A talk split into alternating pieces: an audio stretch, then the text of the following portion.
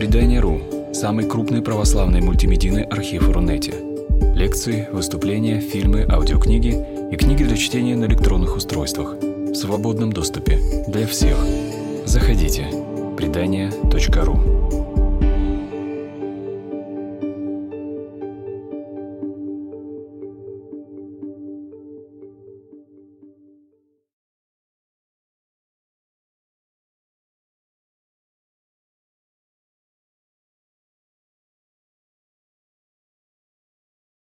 Все, что связано с отношениями полов, я веду про это тренинги. У меня в этом году вышла про это книга. И вопросы, которые я получаю в интернете, они точно тоже обычно из этой области. Я хочу всех пришедших поблагодарить за интерес к теме. Вот, я прошу прощения, немного простужена, я буду к чаю прикладываться. Вот, еще у меня есть страх публичных выступлений, из-за которого я иногда делаю паузы. И поскольку у нас аудитория сегодня такая небольшая, то я буду рада интерактиву. То есть, если я что-то рассказала, там у вас созрели вопросы, то, пожалуйста, я готова останавливаться, на них отвечать. Мне говорили, что еще какие-то вопросы будут присланы заранее, но никто не прислал. Да, никто не прислал, даже те, кто собирался. Но если они родятся в процессе, то, пожалуйста, можно вопросы, там можно бумажки передавать, руки поднимать и так далее. У нас с момента анонса этой лекции тема несколько раз менялась. Сначала она звучала как «Кто в браке главный?», потом второй вариант у нас был про «Семья в современном мире, какие возможны варианты?». И как-то на вариантах мне лучше удалось остановиться. Я хочу вначале рассказать о тех вариантах, которые строить печально и бесполезно, а потом в конце остановиться на таких вариантах более конструктивных и здоровых. И поскольку тренинги мои в основном про добрачные отношения, туда приходят люди в поиске, то я хочу на этом остановиться поподробнее. А если кого-то интересуют отношения в уже имеющемся браке и хочется их как-то поменять, хочется там что-то увидеть, то можно задавать вопросы и про это, я тогда переключусь. Как уже было сказано в анонсе, для вступления в брак у современных людей остается все меньше причин. Если когда-то семья – это была такая экономическая единица для выживания, и в нее стоило вступать хотя бы поэтому, то теперь экономических таких жизненных причин остается все меньше. Понятно, что люди далеки от природы, и их в семью уже давно не ведут инстинкты. В то же время люди далеки от традиции, и их брак не ведет традиции и не ведет общество, которое предписывает его как обязательный. Тем не менее, как ни странно, какие-то мотивы остаются. Есть потребности, по которым даже в большом городе, даже такому человеку, которому экономически одному проще, который независим, вот, который не обязан с кем-то согласовывать свои действия, который может менять свою жизнь как хочет, тем не менее он зачем-то начинает хотеть найти себе партнера. И я расскажу сначала о причинах менее конструктивных и менее здоровых, потом остановлюсь на таких более основательных, которые являются более таким здоровым фундаментом. Так, тут что-то написано уже, я тогда на страничку. Буду дальше записывать все появляющиеся модели.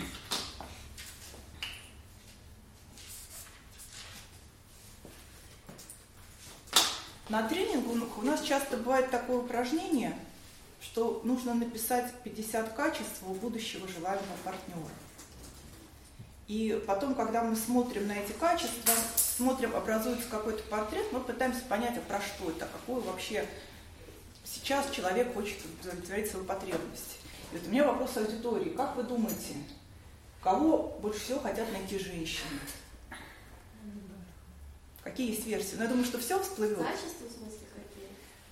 Ну, скорее, кого они ищут? Портрет уже готовый, да? Друга еще кого? Олигарха. Олигарха, покровителя. Папочка здесь. Ну, это все правда, но это будет уже вторым, третьим пунктом. Решателя проблем. Тоже туда же. Вот, но на первом месте у нас лидирует мама. Причем, что самое удивительное, что маму ищут себе не мужчины, как можно было подумать, хотя это тоже такой достаточно распространенный тип семьи, мать и сын. Маму ищут женщины в лице мужчины. Вот это такая, я бы сказала, тенденция последних лет. И черты, которые указывают на портрет мамы, это такая вот очень сильная сосредоточенность на таких качествах, как чтобы он был нежный, он был заботливый, он угадывал мои желания, он почувствовал, чего я хочу. Именно угадывал, да? Именно угадывал. Не я попрошу о чем-то, да? Догадался. Я попрошу это скорее же про отца. Отца можно попросить, а тут вот именно мама, она же заботливая, она должна сама догадаться. И часто это бывает главным требованием, бывает частью такого очень противоречивого портрета. Я хочу, чтобы он был нежный, заботливый, добрый, в то же время очень успешный и карьерный. Получается, что это про два таких несколько разных мужских психотипа.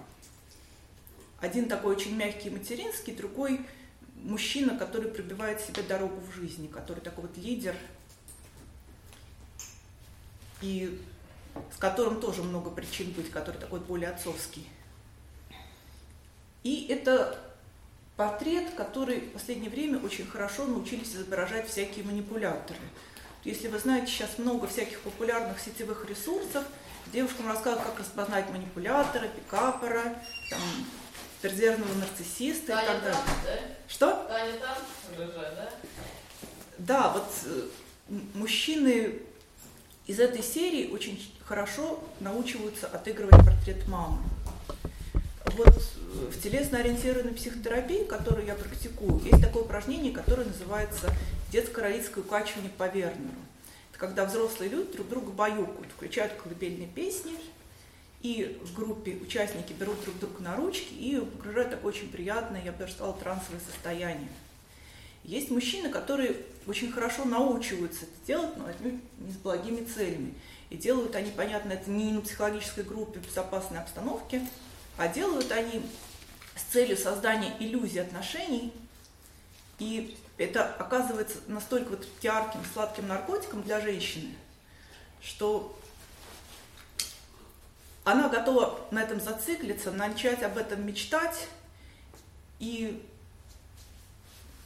начинает ценить отношения гораздо выше, чем они на самом деле того стоят. То есть вот какой-то мужчина появляется в ее жизни раз в месяц, дарит ей такие очень-очень сладкие обнимашки, вот гладит ее по головке, приносит ей что-нибудь вкусное, о чем она мечтала, и таким образом реализует какие-то свои цели. И понятно, что он ни на какие серьезные отношения не настроен. У таких женщин, от которых он что-то получает путем погружения в такое сладкое младенческое состояние, их может быть очень много. Но для нее это настолько что-то такое необычное, настолько яркое, что она готова вот ради встречи с ним раз в месяц забыть про всех остальных. И когда это становится портретом для поиска партнера для брака, тоже понятно, что тут очень много риска. Есть люди, которые, используя эти приемы, готовы даже жениться, и настолько это ослепляет, что женщина не обращает внимания на все остальное, потом оказывается, он не работает. Вот, а он-то, кроме обнимашек, не делает больше ничего. Но у нее столько тактильного голода в жизни, столько вот именно голода по такому человеческому теплу, что она сама не замечает, как в этом оказывается, такой какой-то теплой вате. И иногда очень много времени проходит, когда она понимает, что на самом-то деле там ничего нет, что взрослому человеку младенцем стать невозможно, и найти себе родителя тоже невозможно, что вот все это было иллюзией. Но, тем не менее, такой вот очень серьезный запрос, мы всегда читаем огромные списки про маму. И тут, естественно, вопрос возникает, а как же от этого выбраться, а что такое надо иметь, чтобы его не хотеть? И понятно, что единственный способ для взрослого человека это избежать, это заранее отрастить маму внутри себя. То есть мы понимаем, что ушел тот период, когда мама могла быть нам мамой, что если этого не было, значит, этого уже никогда не будет, это мы можем дать только себе сами. И надеяться на то, что другой человек будет нас кормить с ложечки, будет гладить по головке, и мы так с ним проживем всю жизнь, это на самом деле бесперспективно. И это такой вопрос к себе, а если меня вот это настолько привлекает, то про что это? Могу ли я быть мамой себе самой? Вот. Тут, наверное, можно остановиться на модели поиска мужчины и матери. Понятно, что здесь это про другое. Мужчина, сын и женщина-мать – это такая вот очень живучая, очень устоявшаяся постсоветская модель семьи. Да, пожалуйста. Первая модель, а чем она провалила? Ну как? Он же не может быть матерью по-настоящему. У него есть какие-то свои цели, которые он реализует вот таким образом, так, погружая женщину в такую сладость. Так а каким образом мужчина-мать? А вы все-таки с матерью, женщина-женщина, может найти какое-то соперничество, да, но никак не такое слияние. Ой, простите, не поняла вопрос про мать. Почему именно мать? Я всегда думала, что там, когда женщина инфантильная, она ищет мужчину-дефис-папу. Да, но может и маму. Про папу дальше речь пойдет. Не, ну мама, ну десанитация в порядке, то есть... Но она же все-таки мужчину-маму ищет, а не женщину. Ну, да. Просто мужчина-мама, он такой нетребовательный, ласкает, правильно? Вот это мужчина-мама. Да, такой, он может не работать, убаюка, не зарабатывать, да. Ласки словно говорит. Может быть, не очень адаптирован социально, но хорошо уметь это. А мужчина-папа, он будет требовательный, там, правильно? До мужчины-папы сейчас доберемся. Ну вот... Мужчина-мама – это именно такая свеженькая тенденция, которую я в последние несколько лет замечаю. Если мужчина ищет мать, то часто оказывается, что он ее, в общем-то, не ищет. Но вот такая строгая мать, контролирующая, как-то сама к нему приходит. Просто потому что для него самого это очень простая, понятная модель жизни. Бывает, что он не очень хорошо справляется с собой сам, а тут нужна какая-то женщина, которая там вовремя выгонит на работу, вовремя последит, чтобы он ботинки надел уже осенние, а не летние, чтобы он повязал шарфик, чтобы у него там была наглажена рубашка, пиво отобрать седьмое вовремя. И эта модель очень у нас общественно поощряемая. Я вот даже не хочу как-то ее оценивать, говорить, хорошо это или плохо, но это общество поддерживает. А чего это у тебя муж выглядит как холостой? Какой-то он у тебя неухоженный, вот не накормлен, вот это не доглядела, пуговицу не пришила. Как-то общество к такой модели поведения стимулирует. Это как в фильме «Самая обаятельная и привлекательная», да? Там учили девушку, да, незамужнюю, как найти, да? Только вот мажором бегать, вот это, да, нарциссом, а что ее любил парень, она этого вообще не видела, да, весь фильм. Вот ее коллега любил. Эту линию не помню. Мне почему-то показалось, что это признак «ищи холостого», что он такой вот неухоженный. Тогда ты по нему увидишь, что рядом с ним... Нет, там Лёг Пряхин, вот, да, он бегал с героем Абдулова, который открыт с другими женщинами встречается. Который такой весь красавец. Но у такой модели всегда есть другая темная сторона. То, что в семье можно только хорошее, и за рамки семьи выносится, как правило, развлечение, отдых, какая-то свобода. И поскольку женщина – это мать, мужчина оказывается в роли какого-то такого контролируемого подростка, которому надо где-то устраивать праздник непослушания. И время и место для праздника непослушания находится. То есть раз здесь контроль и запреты, значит, где-то я должен оторваться. И... Часто бывает, когда разбираешь причину супружеской измены, что мужчину куда-то на сторону влечет даже не сексуальная неудовлетворенность в семье, а невозможность встретиться с женой всеми своими сторонами. То есть накапливается очень много того, что в доме нельзя. То есть дома надо быть всегда хорошим. Выражать какие-то негативные чувства, высказывать какие-то крамольные мысли – дома недопустимо, поэтому приходится искать какие-то другие места, где это можно. Вот тут пример знаменитая Лили Брик, которая говорила, что для того, чтобы соблазнить любого мужчину, нужно разрешить ему то, что дома ему запрещают. Вот если дома ему жена запрещает курить сигареты, а я встречу его с пачкой и положу там ему начатую пачку зажигалку, то ясно, куда он придет. И тут появляется такая... тщательно откормленная, я бы сказала, темная сторона, которая у мужчины есть, но которая по причине ее неприемлемости дома должна существовать где-то еще, и она для этого завоевывает все пространства. То есть это какие-то друзья, которые не имеют отношения к семье. Это, возможно, какие-то другие женщины, другие сферы деятельности. И получается, что тут трещина в семье растет. И при всех плюсах такой вот устоявшейся материнской модели под нее закладывается вот такая бомба, в ней есть такая опасность. Так, я тогда перехожу к папе. Но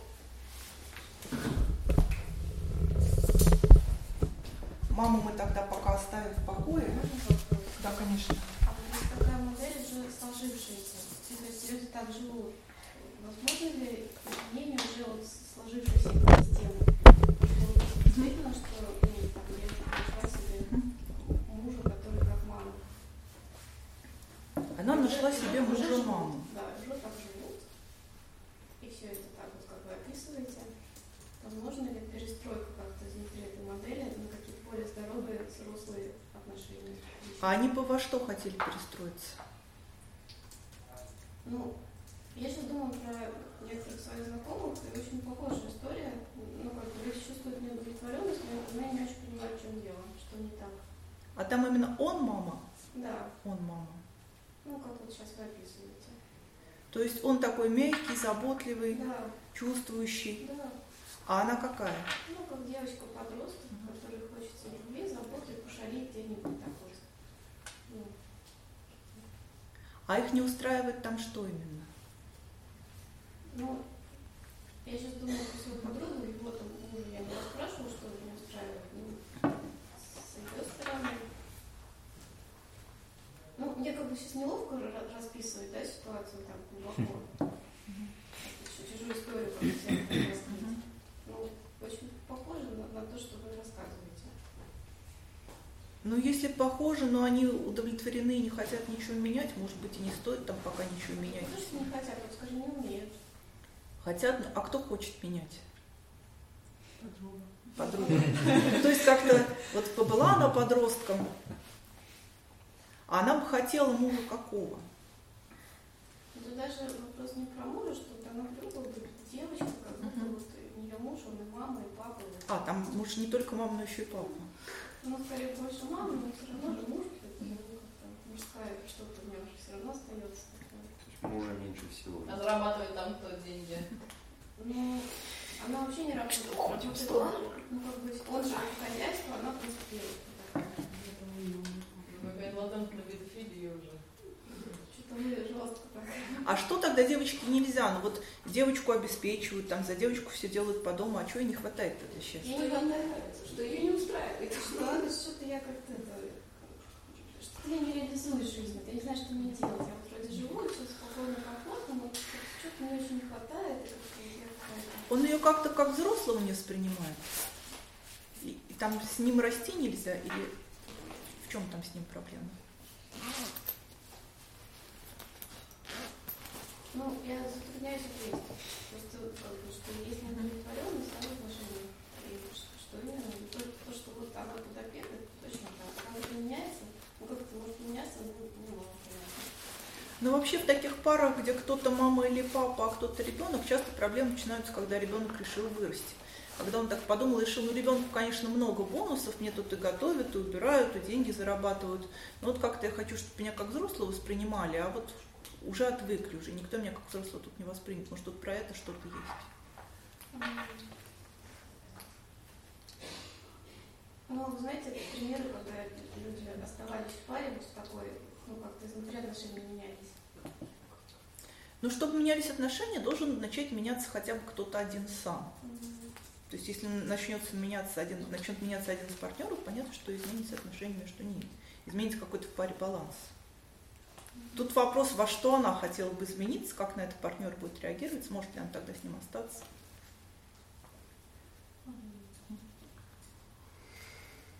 Так, ну что, остановиться теперь на отцах? Угу. Если можно. Да, можно, конечно.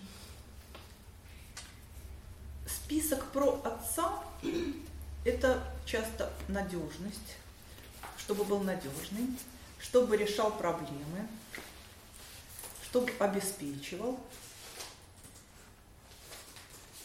И часто бывает много такие практические вопросы. Вот меня, если честно, это всегда удивляет, когда видишь список женских требований, там, чтобы умел починить розетку, починить кран, забить гвоздь и так далее. Вот с одной стороны, казалось бы, мы все живем в городе Москве, где полно каких угодно услуг.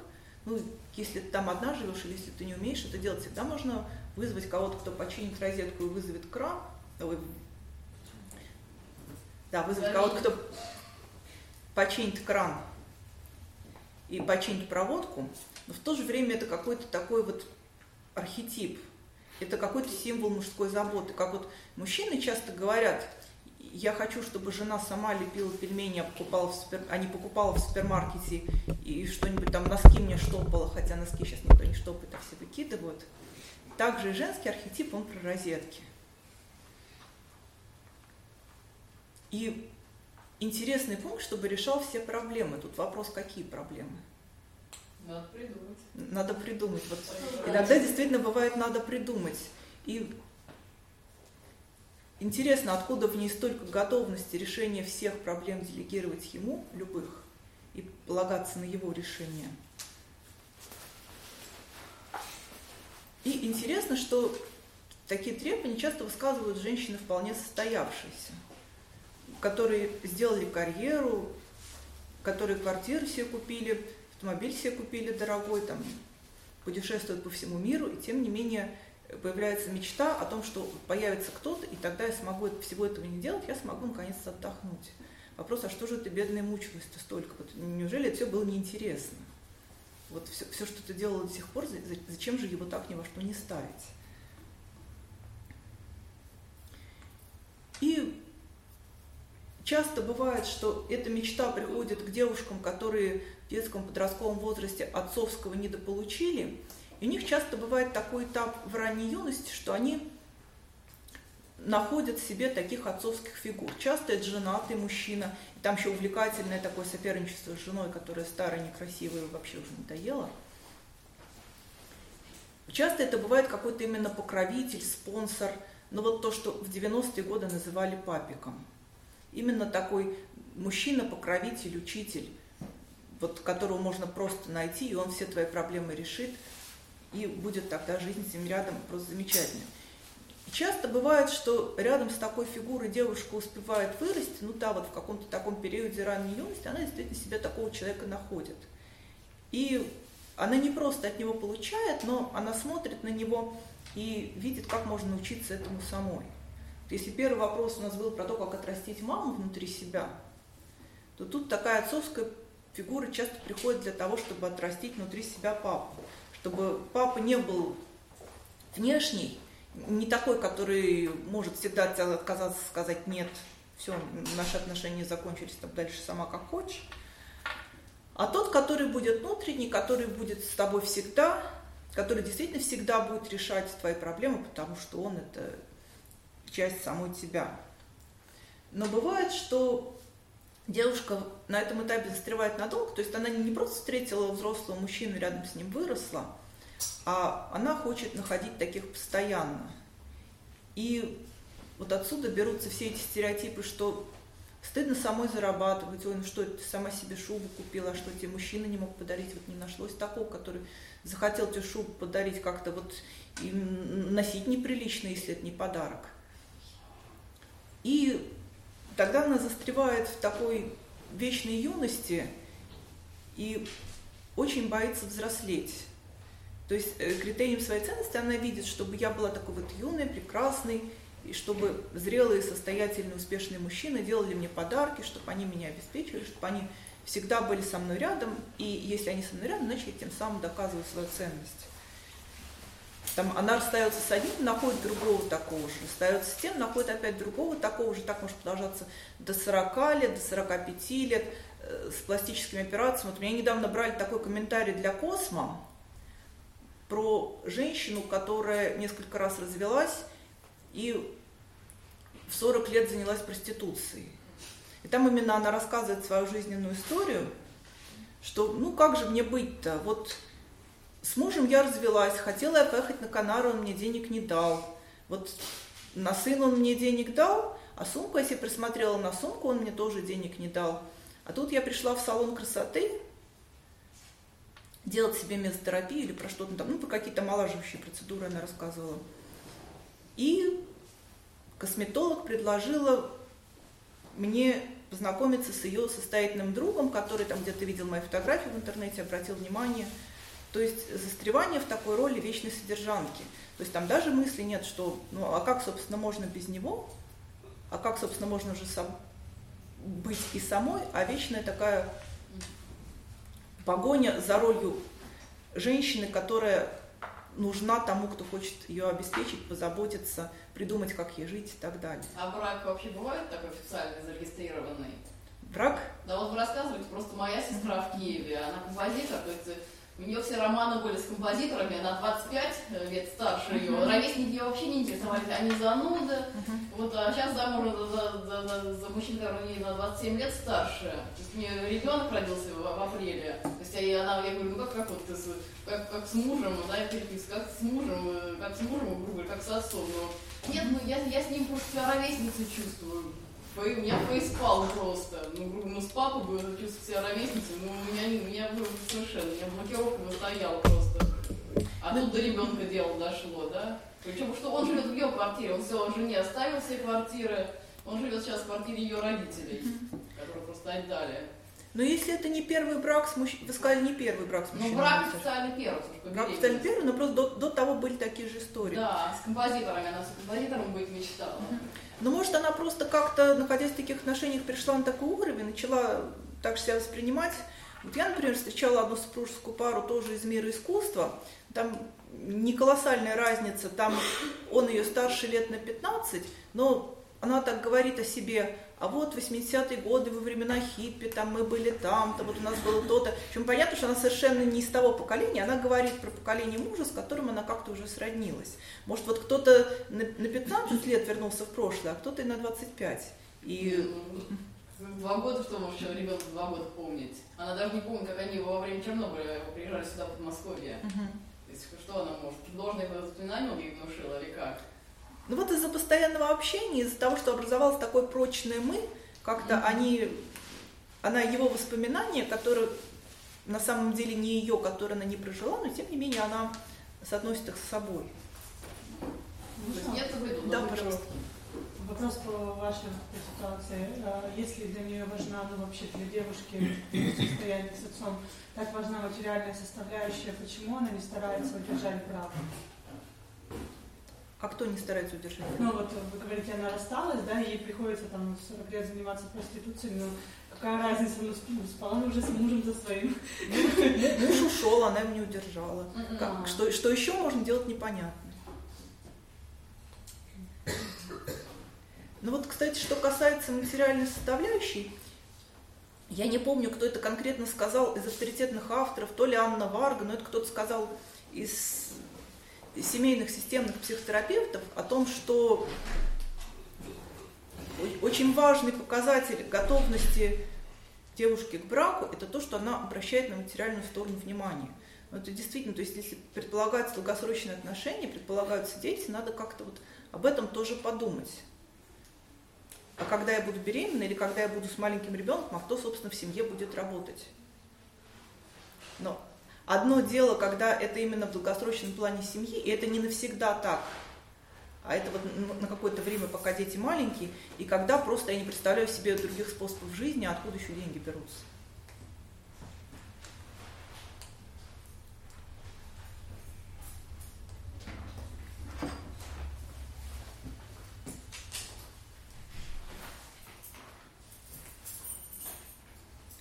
Так, переходим так.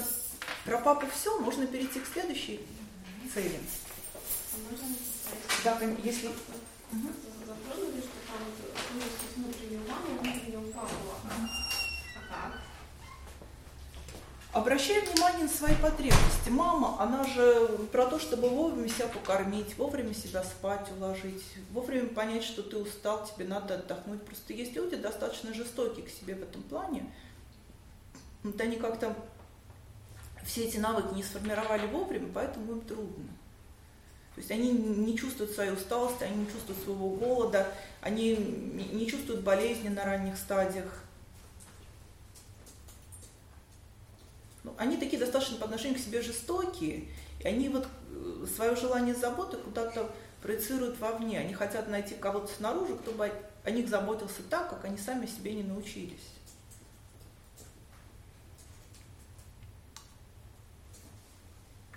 А отца тогда как сформировать? Деньги зарабатывать научиться. Розетки чинить. Розетки чинить, да.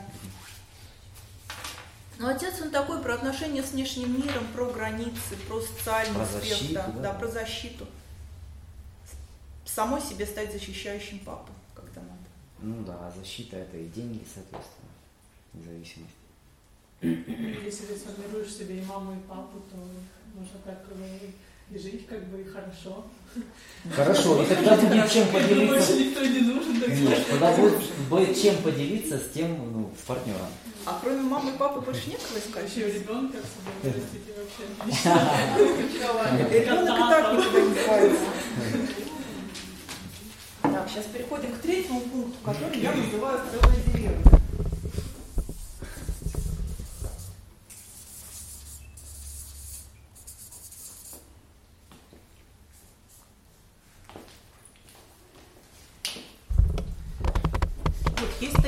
Супруги Вайнхолда, которые авторы двух книг про зависимость и созависимость, очень хороших. Вот, если кто-то есть, кто занимается проблемой зависимости, то очень рекомендую. Но у них на самом деле эти книги не только про зависимости, но и про отношения в целом. Давайте я их напишу. Я их инициалы не помню. Напишу где-нибудь отдельно или внизу.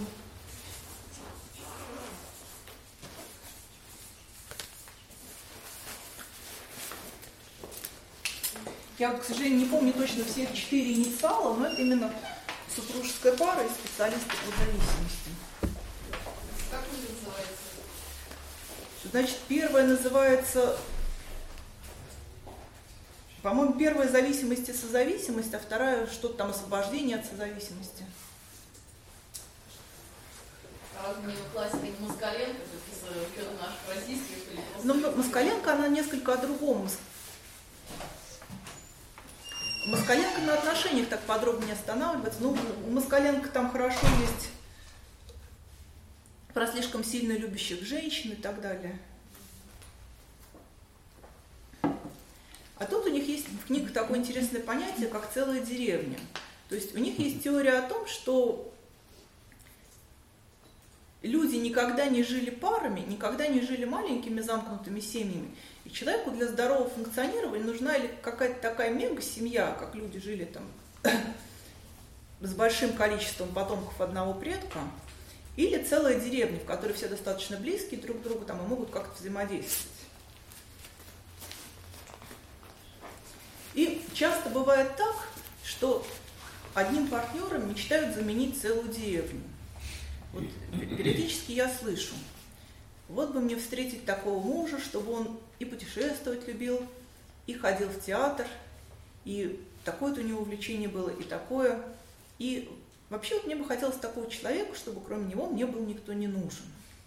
И меня удивляют, а зачем женщинам подруги, если у них есть муж?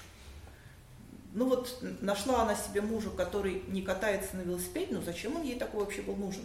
Зачем такой муж, если кататься на велосипеде с другими людьми?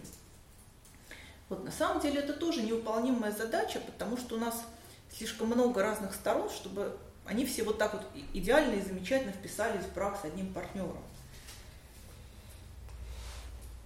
И брак — это не причина резко обрубать наш круг общения, наоборот, это причина его расширять. Вот те же Вайнхолды пишут, что для здорового развития ребенка слишком мало примера одной единственной супружеской пары.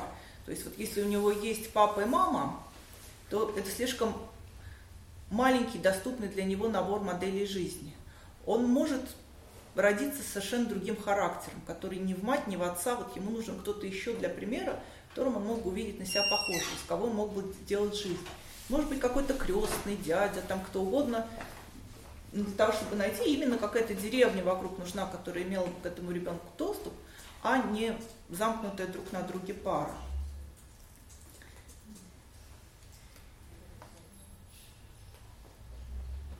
И на браке тоже вот такая замкнутость отражается не лучшим образом. Вот я, как уже говорила про строгую мать, это женщина, рядом с которой слишком многое нельзя, то пара, которая такая вот очень капсулирована, она тоже оказывается в условиях, где очень многое нельзя из того, что на самом деле важно, но второму супругу неинтересно.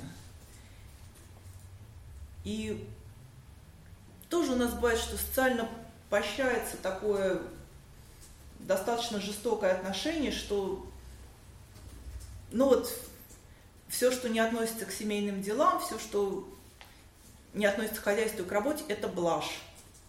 Вот если у тебя есть какая-то потребность, а в семье удовлетворять невозможно, то все это надо отсечь, про это надо забыть, и ради укрепления семьи как-то жить без этого. Вот, на самом деле, если человек начнет себе отрубать потребности, ну это все равно, что какие-то части себя начать обрубать. Понятно, что он отрубит себе это, потом отрубит себе это, потом отрубит себе это, потом так вообще постепенно засохнет, если ему станет очень много всего нельзя вне семьи. И на самом деле целая деревня, она дает семье очень много плюсов, что там всегда поддержку можно найти, если в семье чего-то не хватает, и всегда можно развить и вырастить какие-то свои стороны, для которых в маленькой семье ресурсов недостаточно.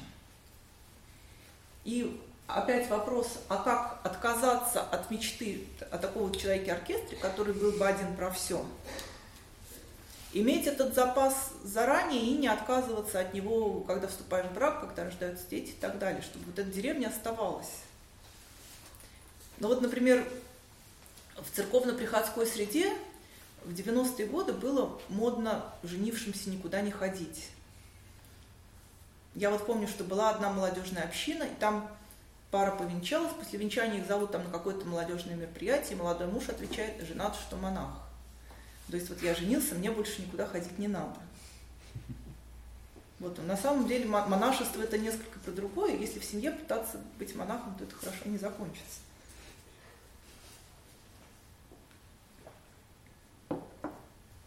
И деревня часто вызывает очень сильный протест. Просто, когда слышишь вот эти все требования, а я хочу мужа, чтобы он там на коньках катался, в Африку ездил там, и делал все, что я люблю, когда начинаешь задавать вопросы, а кто бы другой мог это в вашей жизни сделать, сразу спрашивают, а зачем же тогда муж? А как же? Или, а как же? А вот если будут другие люди, то будет ли мой муж получать достаточно внимания, или мало ли вдруг у меня там роман какой-то заведется на стороне, если я буду свои вот эти потребности на стороне удовлетворять, как же с этим быть? Да, действительно важно баланс найти, чтобы деревня оставалась, сохранялась и становилась такой зоной для роста. Подождите, а можно вопрос? Да, конечно, нужно, я жду. Целая деревня, это употребляется в каком плане? Это круг знакомых одного из супругов, да? Который как бы может даже не относиться к кругу знакомых другого супруга. Который может стать общим, может не стать общим, если это круг по каким-то интересам, которые у них не совпадают. Это так, а это не используется в плане внутреннего, ну, в плане проецирования, что это муж, ну что-то про мужа, как что он человек-оркестр, в общем.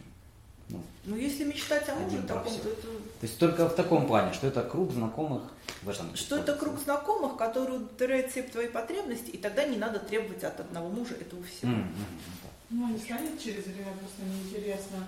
Допустим, он любит там с мужиками в сауне посидеть, а она ходит на литературные вечера, допустим, да, и это вообще несоприкасаемые какие-то вещи. И они так же само продолжают ходить на эти свои посиделки.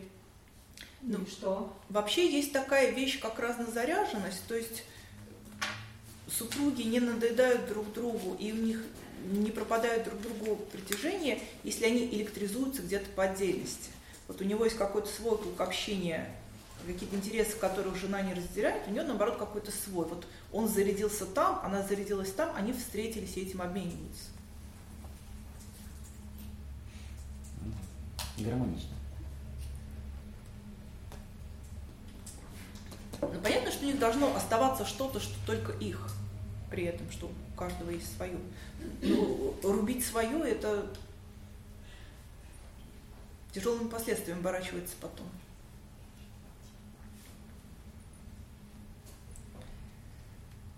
Так, переходим к следующему. Следующий пункт – это смысл. Это такая вещь, которой очень часто отягощается план поиска будущего супруга, план рождения детей и так далее.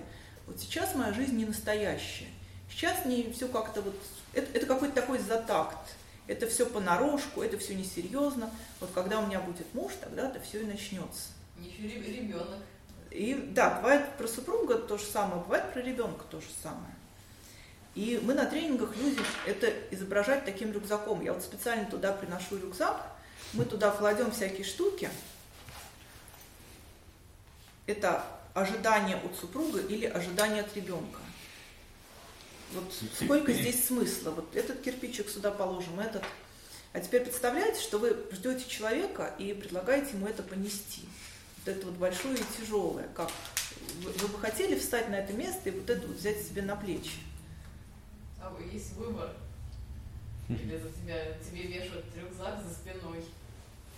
А, ну то есть, раз он не может уйти, его все уже вовлекли и повесили, да? Или как? Если это рюкзак, это но если он заранее видит, что ему предлагают это место, а тут уже прилагается вот такой вот рюкзак с обязанностями, то как? Много ли найдется желающих? Не просто быть очень дорогим, не просто быть очень близким, но быть смыслом. Мне, ну, я как раз могу про своего друга рассказать. Да, пожалуйста. Ему, например, не очень везет с девушками, то есть либо они заплатят на любовь, либо за ним бегают. Девушка, которая совершенно неинтересна. Он буквально этим летом на свидание пригласил, вроде девушка, да, вот она уже 26 лет, нужны отношения. Она через каждое слово начала, надо родить. Он послать не может, он очень воспитанный, но он как-то слился по-тихому.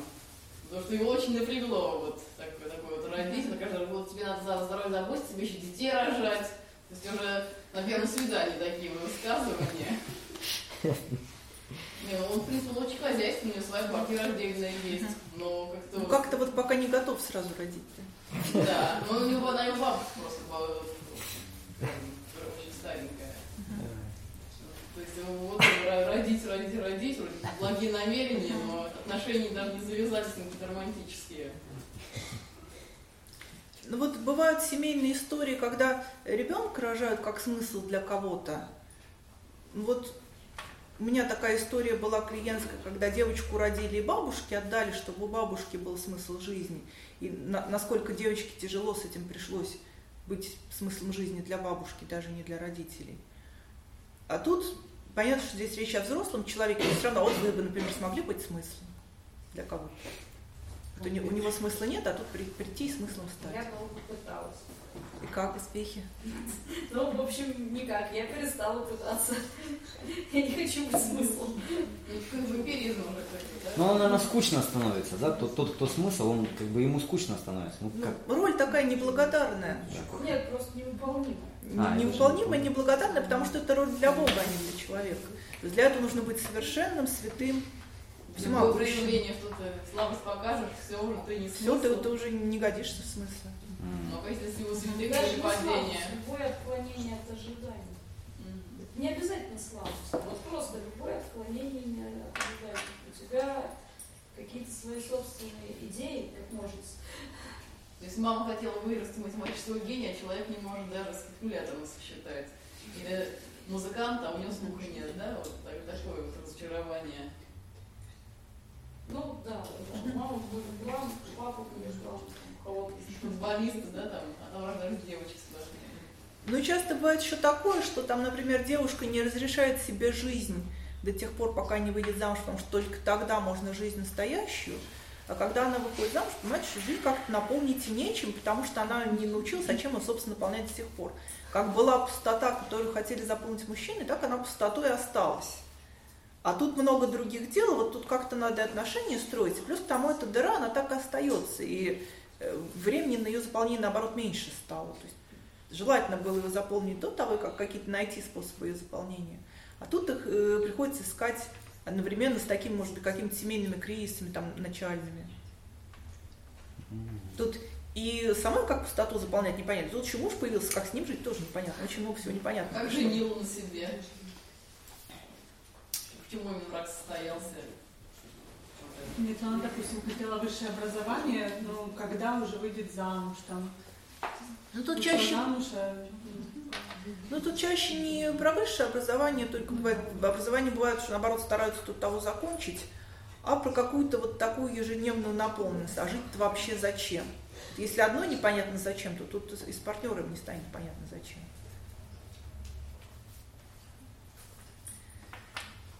Так, про смысл достаточно тогда, давайте про следующее.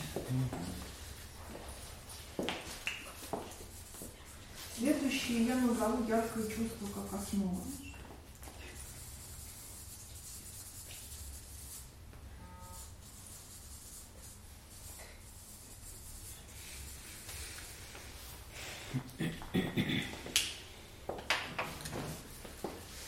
Мы, поскольку все выросли в европейской романтической культуре, верим в любовь.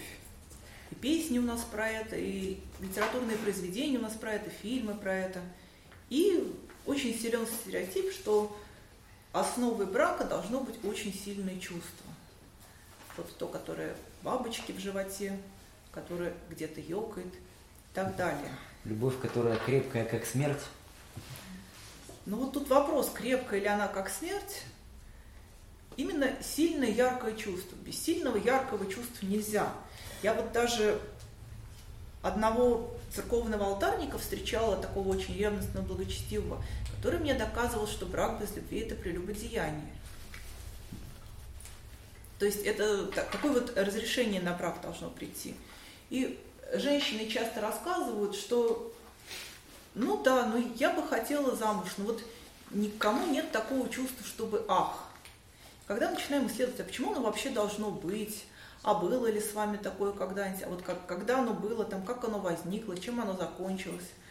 Выясняется, что оно было, и, как правило, не закончилось оно ничем, оно просто прошло. И когда начинаешь спрашивать, а вот если было, оно просто прошло, почему так важно, чтобы было еще раз, ну как же, ну любовь, ну вот должна быть любовь. И недавно вот мне как раз... это было в книге Карла Роджерса про брак.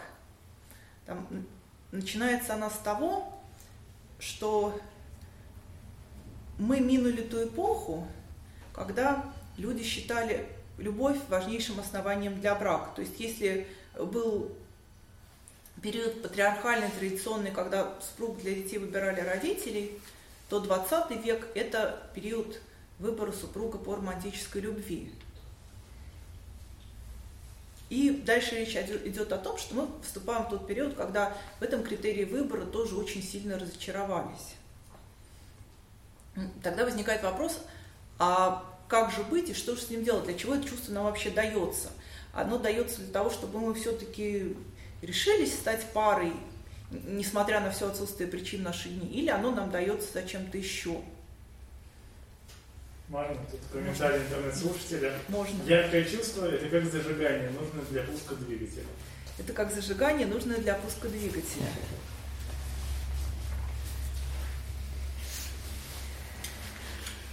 Яркое чувство, оно часто бывает кому-то совершенно неподходящим, кому-то совершенно запретным. Хулигану, да? К хулигану, к женатому, к пьянице, там, к тому, кто по объективным критериям не подходит. Архетип барышни и хулиган?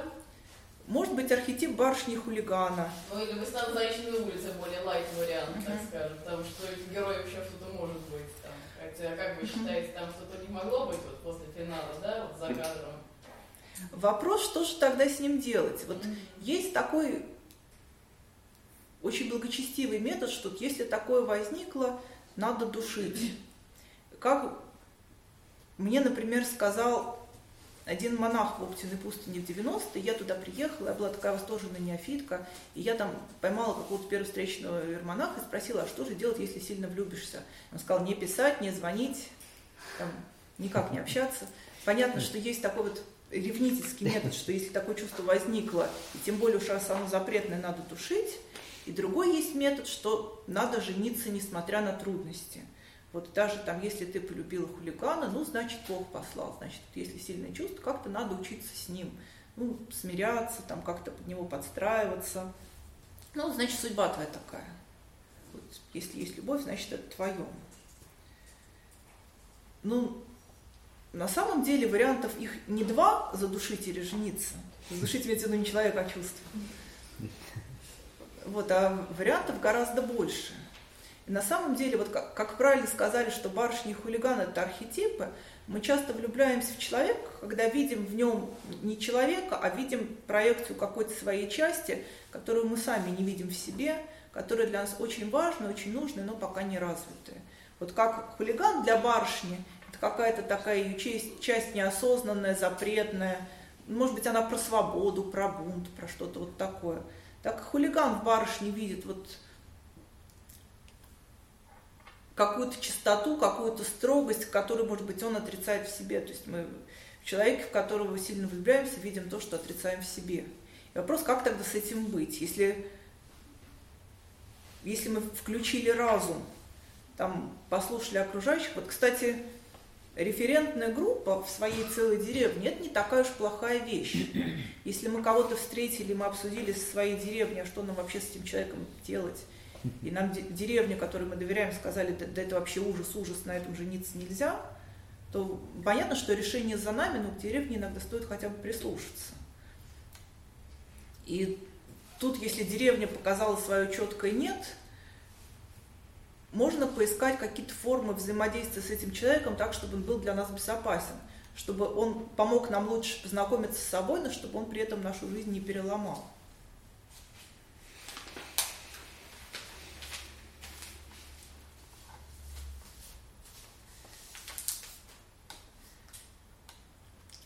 Вот я встречала такую интересную технику на отпускание отношений. Ко мне часто приходят женщины, которые сильно влюблены, которые не могут забыть, не могут отпустить. Вот. Даже если он бил так, что меня увозили на скорой помощи, даже если он меня украл сейф с деньгами, вот какие-то такие истории. Без квартиры оставил. Да? Без квартиры оставил. Не могу забыть, вот настолько сильные чувства, что там, если бы вернулся, я бы все простила. Есть такой способ как-то отделить от человека тот наш образ, который мы на него навешиваем. Можно постараться представить, что вот он настоящий, вот он живой, и вот на нем какое-то пальто, которое мы на него надели. Как там, например, говорила Скарлетт, я сшила мундир и заставила его этот мундир носить.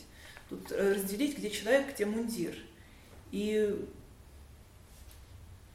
человеку настоящему мы можем разрешить уйти, потому что он, в общем-то, нам не нужен. Нам нужен только как носитель нашего образа.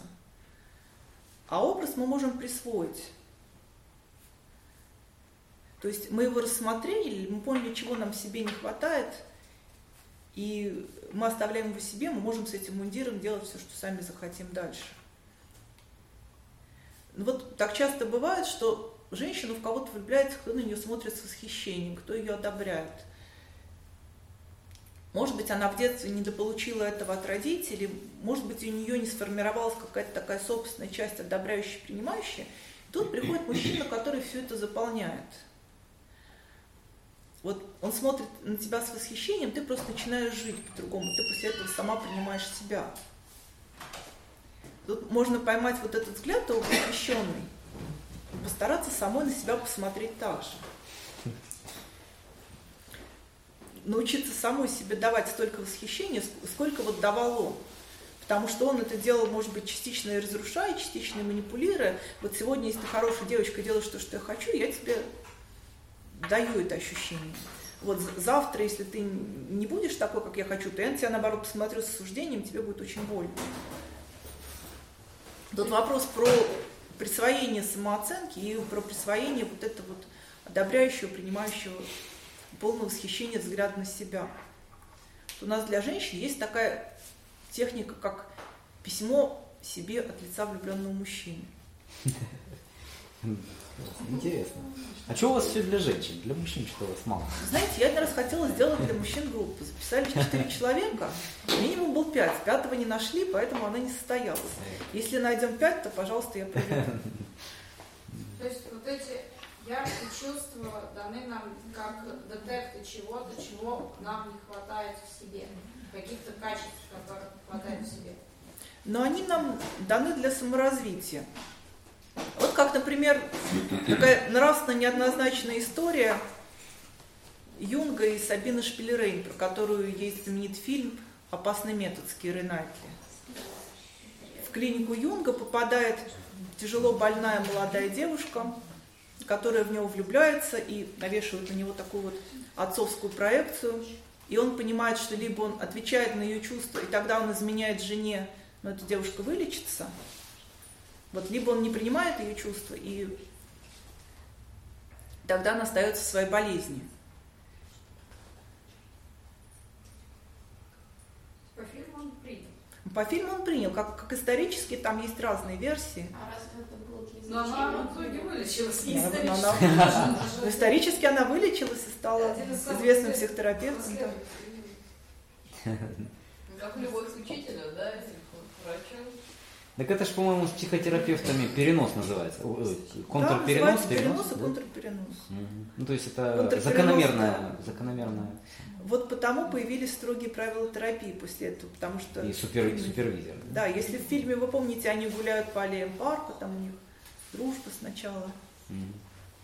Если, допустим, вот все хорошо, нормально, люди нормальные, но есть какие-то внешние факторы, например, там разная вера, неодобрение родителей, там разные страны, ну много, да, можно перечислять, но люди в принципе адекватные, нормальные и там все нравится. Есть какие-то техники, ну вот эти, ну допустим, эти внешние факторы нельзя преодолеть. Можно я начну тогда с конца, с разных стран. Вот я одно время ходила на курсы иностранного языка, где почти все, кроме меня, были невесты иностранцев, собирающиеся замуж за мужчин этой национальности. И мне очень много рассказывали истории о том, насколько это тяжело. Вот клиентов с межнациональными браками у меня много не было, но вот именно там был самый большой опыт на эту тему, что разница культуры – это очень серьезно. Вот даже Ялом писал, что психотерапевтическую группу не стоит принимать людей разных культур, потому что тогда группа может оказаться малоэффективной. Интересно. Ну, действительно, здесь очень много разного, здесь очень сложно. Понятно, что есть люди, которые с этим справляются, там есть счастливые межнациональные браки. Но есть какие-то техники, чтобы вот, ну, отпустила, грубо говоря. Чтобы ну, отпустила, да, ну, потому что нельзя? Ну да. Ну, то есть ты понимаешь, что в конце ты будешь все равно разница культур, ну, она соприкоснется, и она не будет давать там счастливой жизни тебе, детям. Ну, тебе, может быть, да, а детям жизни. Ну, вот про разницу вер тоже можно добавить. Это зависит от того, насколько у людей разная практика жизни. Если кто-то из них такой практикующий мусульманин, который там 5 раз в день совершает намаз, совершает рамадан, а кто-то такой же практикующий православный, понятно, что им будет сложно друг с другом. Но если это люди разной веры, которые у них чисто номинально, которые они вспоминают там только на свадьбах и крестинах, и в то же время у них какой-то есть очень близкий интерес общий, с верой не связанный, собственно, почему бы нет? И тут вопрос, как забыть, если нельзя? Если есть сильные чувства, но нельзя, действительно присмотреться, а что в этом человеке есть такого, что тебе настолько важно и настолько нужно? Вот этот человек, он тебе про что? Вот поучиться у него можно чему, забрать себе от него можно что? Если ты принял решение разумное с ним семью не создавать, потому что в этой семье будет слишком много сложностей, забрать себе мундир. Ну да, получится. Письма не писали. Себе сам.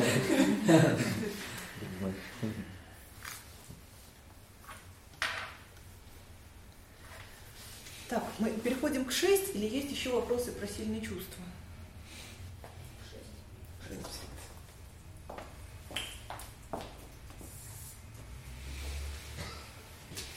6. Это желание вступить в отношения и избегать отношений. Иллюзия отношений.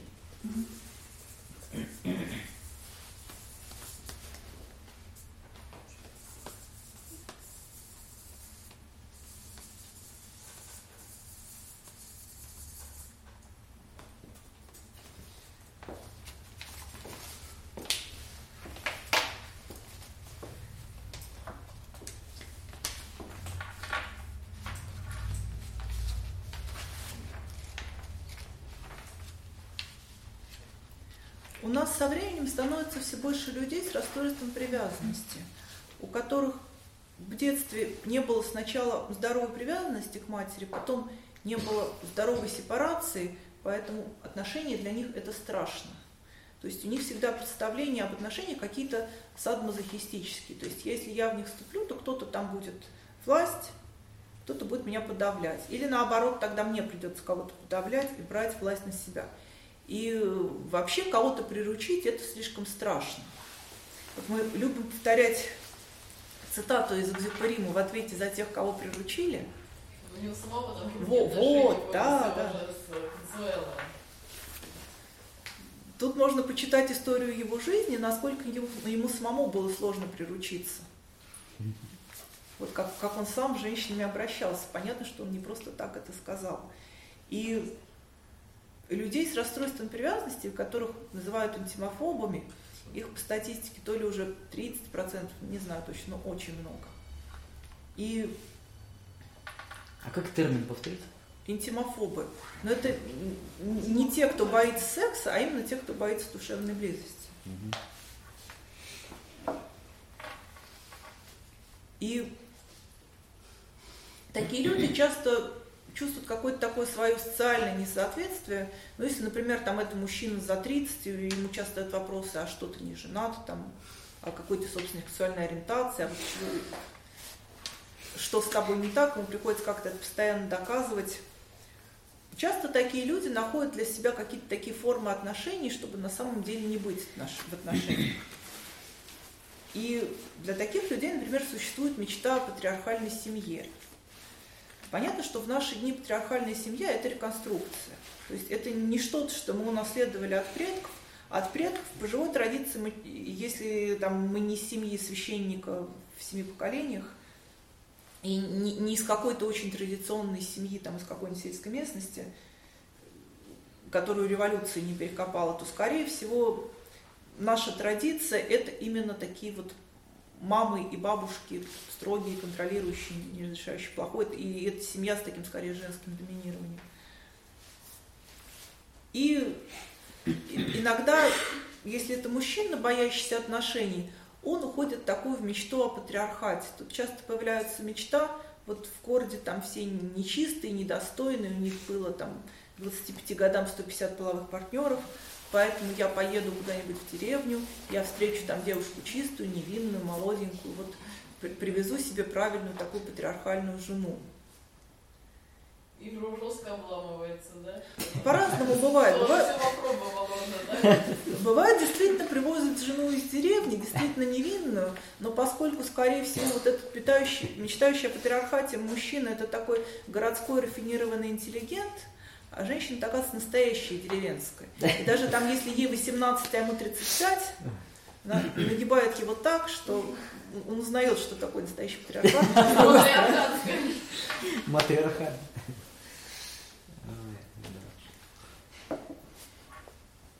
Или бывает так, что мужчина легко вступает в формальный брак.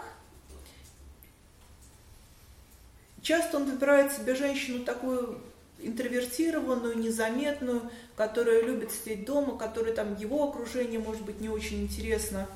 И у него есть статус женатого, у него есть кольцо на пальце, но при этом у него есть своя бурная жизнь, в которую жена не посвящена. Это такое состояние, которое называется фиктивно холост. Да, я не задумываюсь сейчас про измену.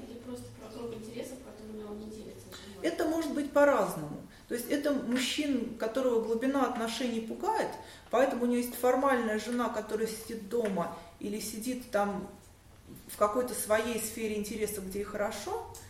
У него есть своя бурная сфера деятельности, в которой может быть просто какой-то мысленный флирт, могут быть и физические измены.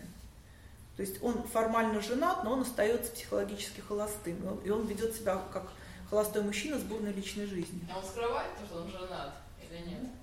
Может быть, от кого-то скрывает, от кого-то и нет, там, чтобы не надеялись. Я так понимаю, это обычно те самые мужчины, которые на родительском собрании не могут точно вспомнить, в каком классе ребенок и какие любимые духи у жены.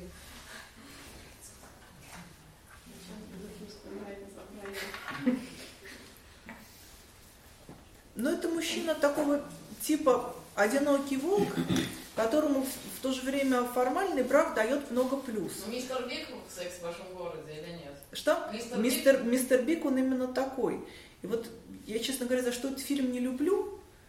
Что они в конце женятся. Что они в конце женятся, что, ну понимаешь, что это ужас. Вот стоило ли 10 лет страдать ради того, чтобы этот ужас, ну там же нарциссическое расстройство личности. Ну, такое вот заполучить себе. Но она тоже не цветочек. Но она тоже не цветочек, и она тоже не стремится в близкие отношения. Если бы она стремилась в близкие, она давно бы уже вышла замуж за тех, кто предлагал именно замуж. Мебельщик, по-моему, да? Да, вот. Мебельщик неплохой был, да, для женщины, желающей семьи.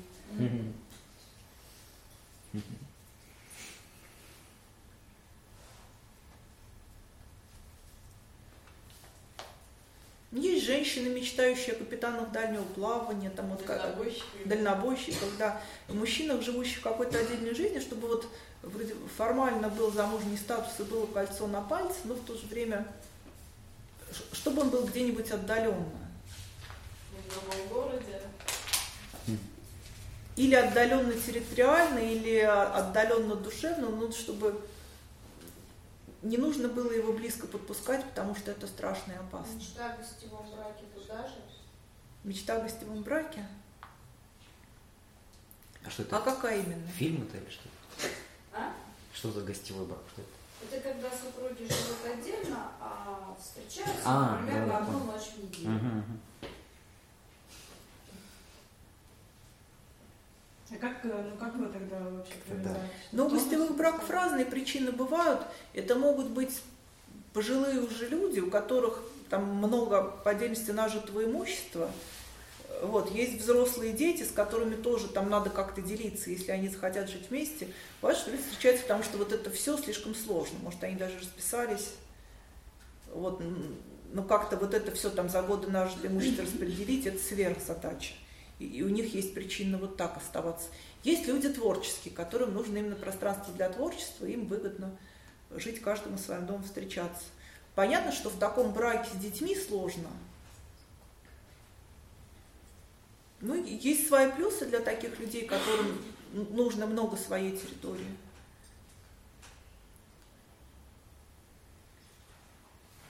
И любимый наш патриархальный брак, он же тоже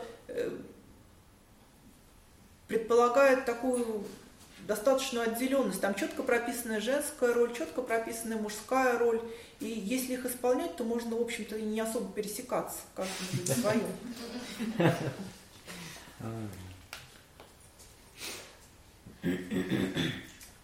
Ну, как мы читаем про средневековые семьи, что она жила там, управляла своими служанками, там у нее была какая-то своя жизнь, своя женская половина, у нее были какие-то там свои дела, отъезды.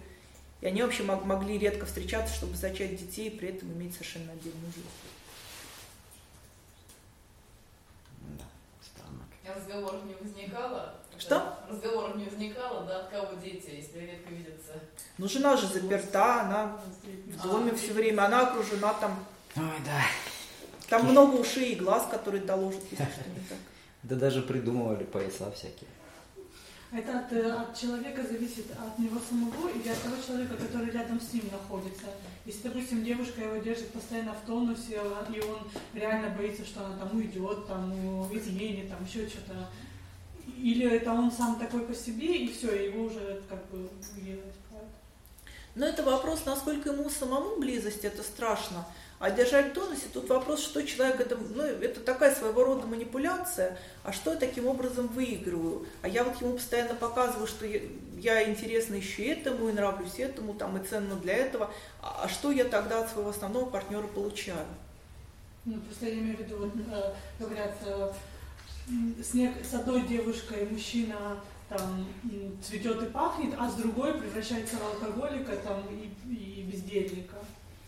Может быть, это тоже как бы такая деструктивная модель, и от женщины зависит уже, что там с ним дальше будет, вот так вот закроется или нет?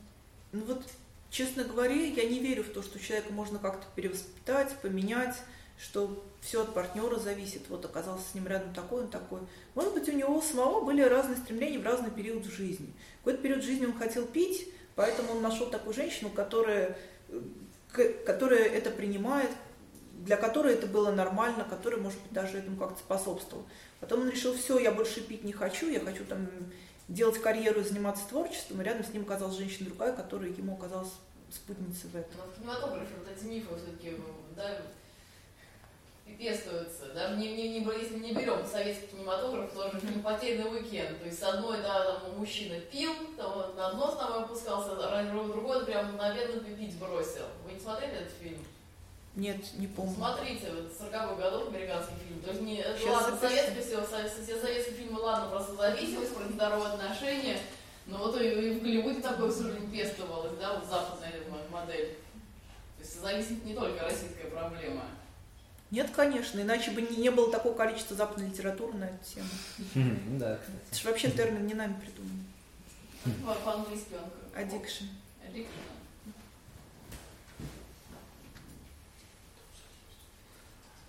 И после того, как мы выяснили все,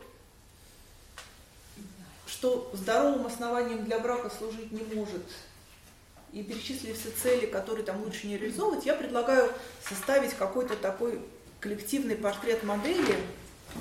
А можно уточнить? Можно. Если говорить про эти категории, то отношения Анны Карениной и Вронского, они вписываются в какую-то из этих? Яркое чувство. Или это все-таки любовь?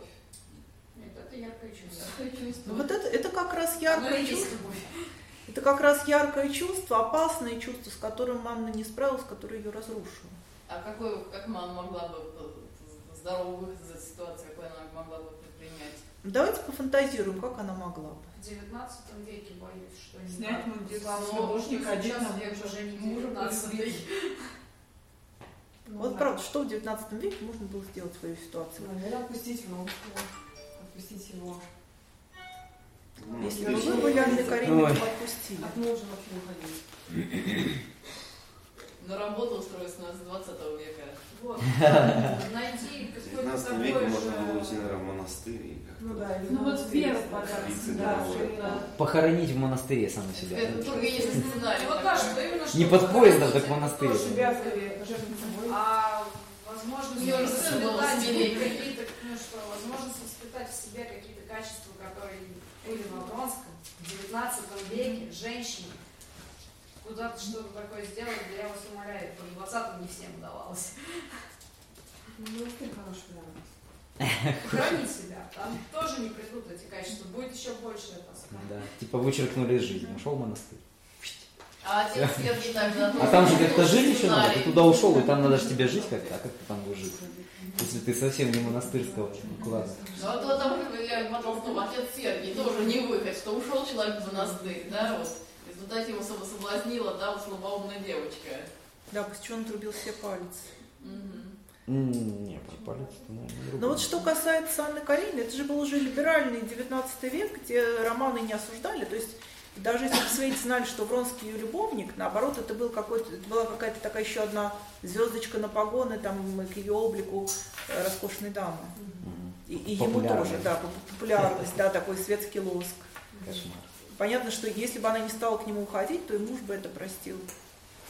То есть была ли любовь? Да, он же ей говорил, решила что... пойти до конца, она решила как-то опередить свое время и стать... А вот была ли там любовь? Более шикарной. Здоровая а как вы считаете? Я считаю, нет. Просто она же потом уже даже отвращение к мужу начала испытывать. Серьезно. Причем очень любовь была к нему, отвращение к мужу просто. Но там еще такой очень однобокий портрет мужа, он сплошь неприятен. У него и это отвратительно, и это тоже еще более отвратительно. Да, сложно возникает вопрос, как она вышла от него, да? Ну, выдали, не знаю. А, выдали, да? Была любовь до вот такой силы, что сформировалась аддикция. Как раз на это любовь и зависимость. Любовная зависимость, она же... Это... Ну, когда этот термин появился? Такие нравы в миру, где пьют любовь, словно спирт, до поросячьего. Это любовь, но любовь не в меру. Водки можно перепить, любви тоже.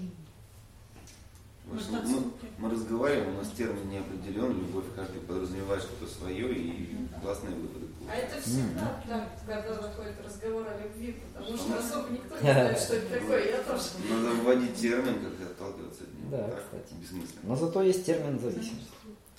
Ну вот есть такое упражнение «Шаги по льду».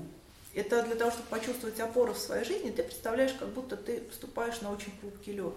И ты сначала переносишь весь вес на одну ногу, делаешь ее опорной, другая нога без веса, ты осторожно щупаешь лед. Потом, когда ты проверил, что он твердый, наоборот, переносишь вес сюда и заносишь следующую ногу для шага. Вот что сделала Анна, она сразу доринулась, она не распределяла вес, то есть Вронский стал полностью смыслом ее жизни, она вся туда улетела. Если бы у нее было в жизни что-то еще, понятно, что у нее были дети, но она даже к детям не была настолько привязана. Так даже няни детьми занимались. Ну да, няни детьми занимались. Сами даже не кормили, привязаться как-то было сложно.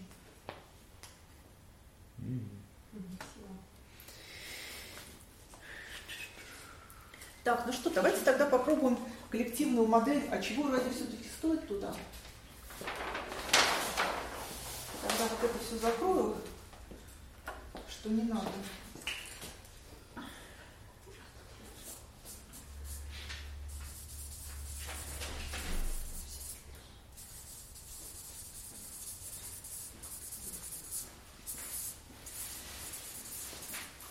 Если мы вот это все рассмотрели, если ни папа, ни мама, ни смысл, ни сильное чувство и ни целая деревня, зачем он тогда вообще нужен? Какие будут идеи? Ну, можно выразиться чужими словами. Помощь друг другу в духовном росте. Помощь в росте и в духовном. Да, давайте я это запишу. Совместно.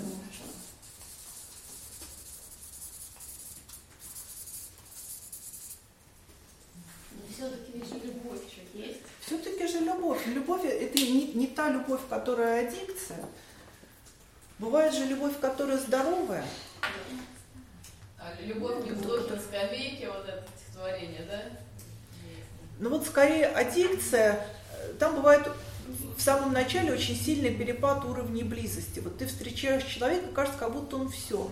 Как будто вот он настолько близкий, настолько родной, что в это трудно поверить. Как будто вот он тебя понимает, он тебе послан небесами, там и куча знаков тут же приходит, что вот именно он послан. А потом вдруг это как-то раз наступает такое же резкое охлаждение. А есть любовь, которая развивается, есть именно, которая формируется как здоровая привязанность. Этот человек становится мне ближе, потому что мы действительно уже много друг другу дали, мы действительно хотим быть друг другом. И мы хотим здорового баланса, не такого, чтобы тут все горело и взрывалось, потому что мы друг на друга свои мундиры навесили, а потому что это действительно постепенно вырастает. А как мы тогда это назовем? Давайте тогда напишу. Здоровая. Любовь, близость, например.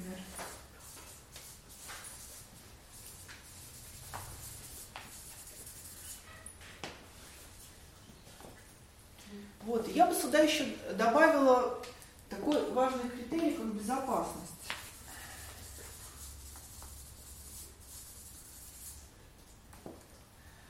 Брак – это среда такая безопасная и питательная, именно в которой мы можем безопасно раскрываться, в которой дают нам место, дают место нашим чувствам, в которой мы можем быть настоящими. А ты сравниваешь с патриархальной средой, да? Вот. Что? Ну, это, скажем, патриархальная модель семьи, очень часто я слышу, что женщины более старшего возраста Значит, перед мужиком, как перед псом, всю задницу не раскрывай. То есть для меня всегда это шоком было вообще, такой взгляд, как надо мужчин скрывать. Ну это нет, не это ничего, как бьет, значит любят, или любят, значит любят. Поговорка вообще из советских семей в основном, где строгая жена-мама, который контролировать будет сложно, если он, не дай бог, будет все знать. Ну, может быть, если он увидит какую-то ее слабость, а если там отношения какие-то такие власти подчинения, значит, он в следующий раз этой слабостью воспользуется. Вот нельзя ему показывать свои слабые места. Но вот есть такое мнение, что признак здоровых отношений – это то, что там можно показать свои слабые и больные места, и ты будешь уверен, что ты показал их именно для того, чтобы партнер их никогда не трогал. Он знает, что вот в это тебя трогать нельзя, и он так никогда не будет. Мне вообще сразу сравнение мужчины с псом. Но это само по себе звучит. Мы внесли про раскрытие своих слабых мест признак как раз вот близости и что-то такое. Признак близости, доверие, что это можно сделать. Я могу показать свое слабое место, будучи уверенным, что меня туда никогда больно не уколет. Я для того и показываю, что я показываю вот сюда, мне не коли, пожалуйста. Мне сюда больно. Ну, для меня неправдоподобно звучит, показать женщине слабость, и как-то в моей модели это не укладывается. Вообще никогда то нельзя показать? Ну, да, в общем. Ой, это очень здорово. Слабость нельзя показать, потому что, ну, во-первых, если я покажу, то она использует это, вот такие мысли приходят. Да. А что у меня, так я думаю, что, наверное, есть такой опыт. А второе, что она перестанет воспринимать от мужчин. Вот так вот. Такие вот. То есть сложно поверить, что дома может быть безопасно по этому поводу. Ну вообще очень важно, чтобы дома можно было быть любым. Понятно, что мы иногда и слабыми бываем. И если слабым нельзя быть дома, тогда им приходится быть где-то еще. Мне кажется, вот это вот избегание открытости, это как раз и будет как вот вступать в отношения, избегая отношений, то есть не раскрывать. Интимофобия, то есть. Да. Вот они никогда не покажут ни одного своего, не просто слабого, а просто живого места не покажут. А где близость, а где доверие, где вот эта настоящесть, когда ее нету? Ну да. А настоящесть она какая тогда? Она разная. Ну вот это действительно про то, чтобы быть разным, могу даже написать быть разным.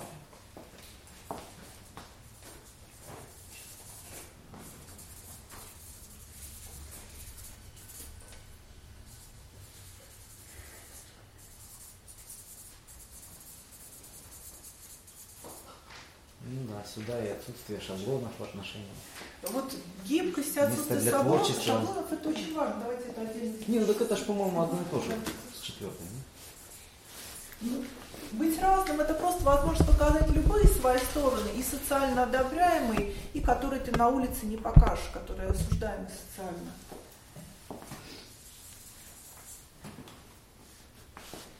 Наверное, еще дети как причина, особенно для мужчин, которые для себя родить не может. Сыновить может.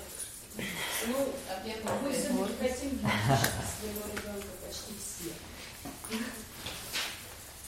Если мы можем просто родить для себя, то уже... Сейчас напишу питательная среда для детей.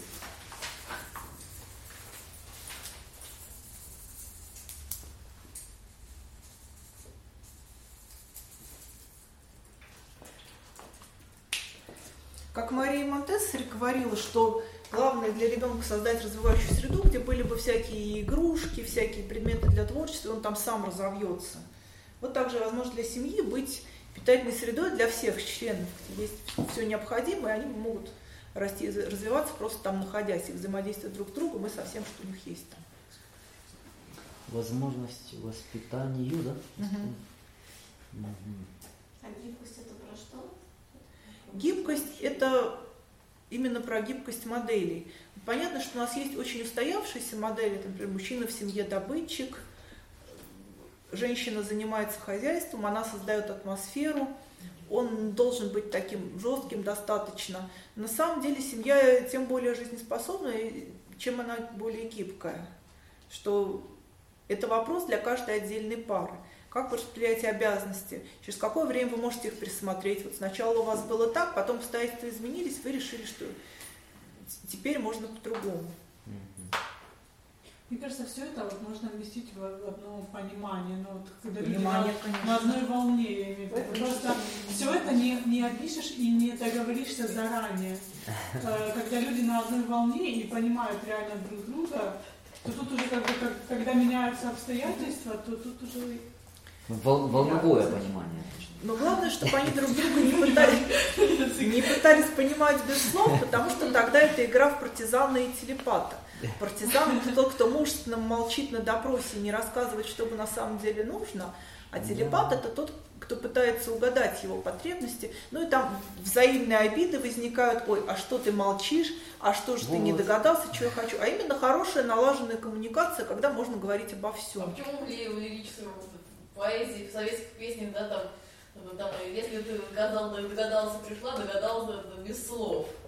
Милый, вы хороший, догадайся сам. Ну да. Но это еще не про семью, это про... Ты мне сразу скажу, что тебе надо, да? Тут обратная ситуация в этой песне, да? Без слов это опять что-то про маму. Мама умеет... Про маму и младенца, которая с вами умеет. Дети не разговаривают. Да, и возможно это тоже убегание от отношений. Да, немножко так. Как бы я не раскроюсь, я не хочу говорить, ты вот догадайся, может быть. А если ты не догадаешься, ты будешь плохой. Чтобы я не обижался, ты догадайся, пожалуйста. Вот сам пойми. Ну только где и маленькой девочки. Да, вопрос, зачем тогда человеку вторая сигнальная система, зачем ему речевые способности, если можно угадать. Или угадай что-то там, что я хочу подарок получить, да? Сейчас посмотрю, сколько у нас остается.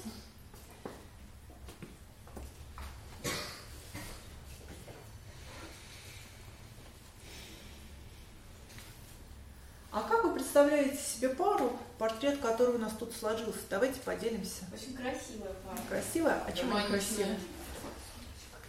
А у них много сил и ресурсов для развития. Как-то вот ощущение, что с ними хочется общаться. Ну, вот я так представила, я хотела бы других.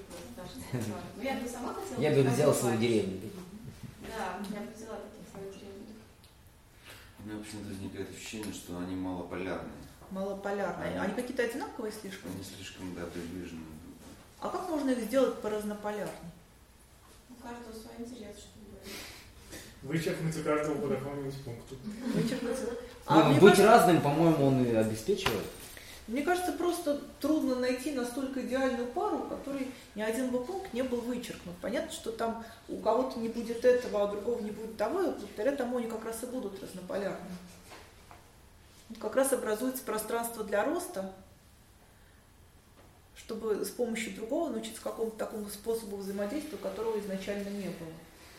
Ну, не слишком идеально, естественно. Ну, слишком идеально, это что-то такое неживое. Вот эти, по-моему, такие достаточно живые, раз они могут расти, раз они могут быть близкими. Мне кажется, они замкнуты друг на друге. Деревни не хватает? Ну да. Давайте добавим сюда две деревни как. Может, открытость миру или как-то. Да. Давайте допишем открытость миру. У меня есть вопрос про совместный рост. Я пытаюсь вспомнить устойчивые пары, которые есть у меня. И мне кажется, они не растут. Никто не растет? Потому что я не вижу во всяком случае. Да. Мне кажется, что частая смена партнеров, не частая, там, может быть, а вот именно отношения здесь 2 года, там 3 года, условно говоря, они приводят к тому, что ты действительно растешь, потому что ты понимаешь одни отношения, другие отношения. Вот, мне кажется так, что совместный рост здесь для меня тоже не совместный. Ну вот, бывают пары, которые сохраняются благодаря отказу от роста обоих супругов. Вот они когда-то поженились, там, может быть, в студенческие годы, и они очень жестко отсекают все, что начинает их влечь в разные стороны. Часто бывает, что жена начинает жить полностью интересами мужа. То есть вот я всегда как он. Там свои потребности даже как-то не осознаются. Вот. Я его выбрала, он замечательный, поэтому все, что не входит в сферу его интереса, все, что нас друг от друга может отдалить, оно вообще не нужно. И проходит там 10 лет, 20 лет, и люди остаются какими-то очень инфантильными, что Расти страшно, поэтому мы этого не делаем. Меняться страшно, поэтому мы этого не делаем. Нужно через какой-то кризис роста пройти, поэтому мы вообще туда лучше не пойдем, чтобы не рисковать. И вот, знаете, может, бывают такие парочки, которые 20 лет назад были студентами такими, очень имеющими очень много общего, очень замкнутые друг на друге. Потом прошло 20 лет, может быть, у них уже взрослые дети, но они просто не пускают нового в свою жизнь и не решают себе меняться, чтобы не рисковать своими отношениями.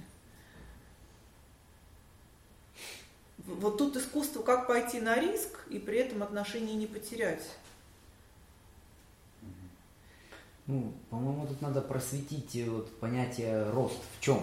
Да. Чего роста вообще? О чем может расти? А вот, ну, я когда это говорил пункт, ну, вы же записывали с моих слов, да. Я подразумевал духовный рост, который предполагает познание себя, какой я там, и так далее. Ну, именно как бы не свою маску личности, как бы, ну, свой образ какой-то воображаемый, а вот именно какой я есть на самом деле. Вот. И как бы потом воспитание себя, как бы, вот того, как бы, кого я хотел бы видеть нравственно. Ну, какие-то выбираю свои нравственные ориентиры, начинаю их придерживаться. Вот. У меня, как бы, из-за того, что я придерживаюсь, значит, возникает просветление, начинаю четче видеть, где все-таки нравственнее, более еще. И как бы вот расту в этом. И помогает отношения с партнером, помогают в этом плане видеть все четче и четче и яснее себя, расти в этом. Потому что, значит, в этих близких отношениях, если они близкие, на самом деле, вот, видно, начинает больше видно, вот, насколько твоя нравственность, как бы, вот я это подразумевал. Поэтому, как бы, если ты то с одним партнером, то с другим, ты не успеваешь сближаться настолько, чтобы там начать что-то видеть вообще. Ты просто, как бы, узнал, вот, ну, вот у него такой там характер, ну, ты, как бы, вот узнаешь что-то внешнее, раз, все, отношения прервал, в общем, идешь через 3 года, ну, как бы, в другую сторону, начинаешь по новой, вот, как бы, перелопачивать то, что, ну, как бы, поверхность. Вот. Вот еще такой... А до сути не доходишь вообще. А почему? Потому что, видимо, в себе не нашел сути какой-то такой, ну, нравственной, стержня, вот, чтобы там расти, как бы, в себе. Но есть еще такое мнение, что чем глубже человека узнаешь, тем он прекраснее. Он на поверхности, может быть, не очень красивый. Вот чуть поглубже опуститься, там он уже чуть покрасивее, дальше еще чуть покрасивее, а дальше он уже просто прекрасен несказанно, когда ты его узнал на глубине. Вот в этой картине, она прекрасна, конечно, но я в ней вижу какую-то полную оторванность от земных интересов, ну, с поправками детей, а все остальное как-то вот безопасность, любовь, рост. Мне кажется, сюда надо добавить не только духовный, но и экономический рост, и все-таки секс. Да, вот сегодня почти ни слова про секс не было, кроме как в контексте про интимофобов. Вот. Ну вот без экономического роста и секса эта картина мне не нравится. Давайте добавим экономический рост и хороший секс. Ипотека на 30 лет. Понятно, что по мере близости и секс может становиться именно таким, который супруги хотели бы в наибольшей степени. То есть это тоже направление для роста. Равно как и жить, поживать и добра наживать. Мы просто как-то его обозначили как духовный рост, и вот тут мне окончательно не понравилось. А надо секс не думать при духовном росте никак. Так, давайте сейчас куда-нибудь добавим. 9-я уже. Давайте с любой близости здесь у нас будет 9. А здесь в интернет-трансляции еще предлагают жертвами сдавать. Ой, убрать. Надо отказать.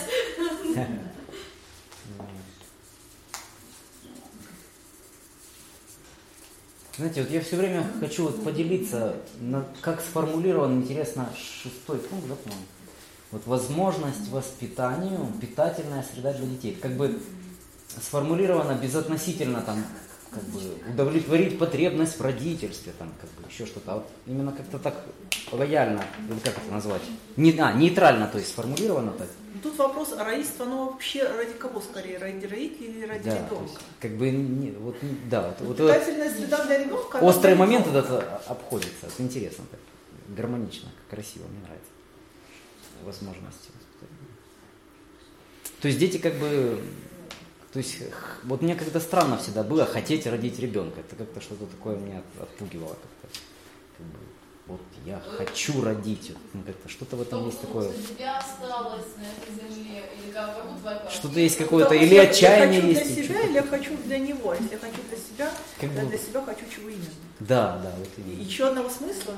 Вот я его уже жду с портфельчиком, вот возьми тебя, дорогой, ты будешь моим смыслом. Ну да, да. Вот, а хочу для него что-то непонятное, для кого, для него. Он же еще не появился, ребенок. И по поводу роста и кризисов еще хотелось добавить. Вот у меня был один знакомый православный человек, который говорил: у меня в жизни никогда не было религиозных кризисов. Вот у кого-то там бывают сомнения, вере в какой-то период, кто-то там несколько месяцев в церковь не ходит, потом снова начинает ходить. У меня никогда такого не было. И вот буквально через несколько месяцев после этого он вообще потерял веру, и сейчас он такой яростный атеист, воющий в интернете. Вот так же бывает с супружескими парами, которые говорят: у нас нет кризисов, у нас вот всегда все постоянно, мы не меняемся, потом раз и развелись, а было все идеально. То есть все живое, оно проходит кризис. В 9-й книге стало вообще непонятно, что значит улучшение сексуальной жизни. То есть было, вы начали с самого дна, да? Что-то улучшилось или как? Но почему улучшение? Потому что если не будет улучшения, станет скучно. Что улучшение? Там разнообразие, я понимаю. То есть когда это хорошо, но на уровне. Наверное, больше удовлетворение каждого. Потому что просто то, что было плохо, и стало хорошо. Бывает, что люди вступают в брак неопытными, или опыт у них был такой именно разовый, он там не был в каких-то продолжительных отношениях, которые вообще себе с трудом представляют, что в этой сфере я хочу, а что здесь можно получить, там, до чего здесь можно дорасти и развиться. И вот так постепенно они, собственно, осознают свои желания, вот, они понимают, как они хотят с партнером взаимодействовать, к чему они тут вообще могут прийти. Они приходят к той степени удовлетворенности, которой им хотелось бы.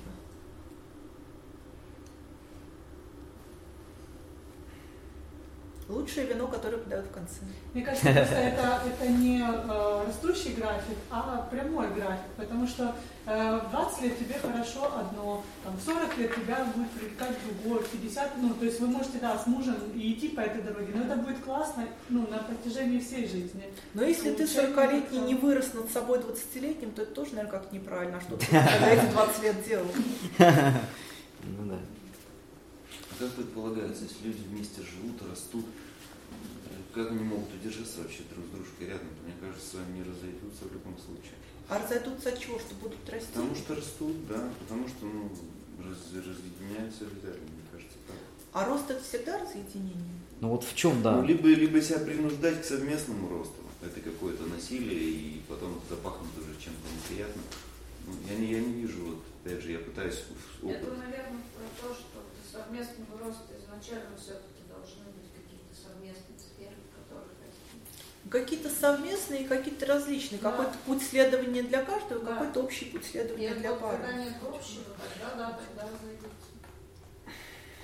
Ну, то есть что-то должно быть очень фундаментальное, просто вот основа, база какая-то такая, на которой все строить. Потому что если этого нет, все изменится. Я просто представляю, какой я был 5 лет назад, и сейчас все меняется.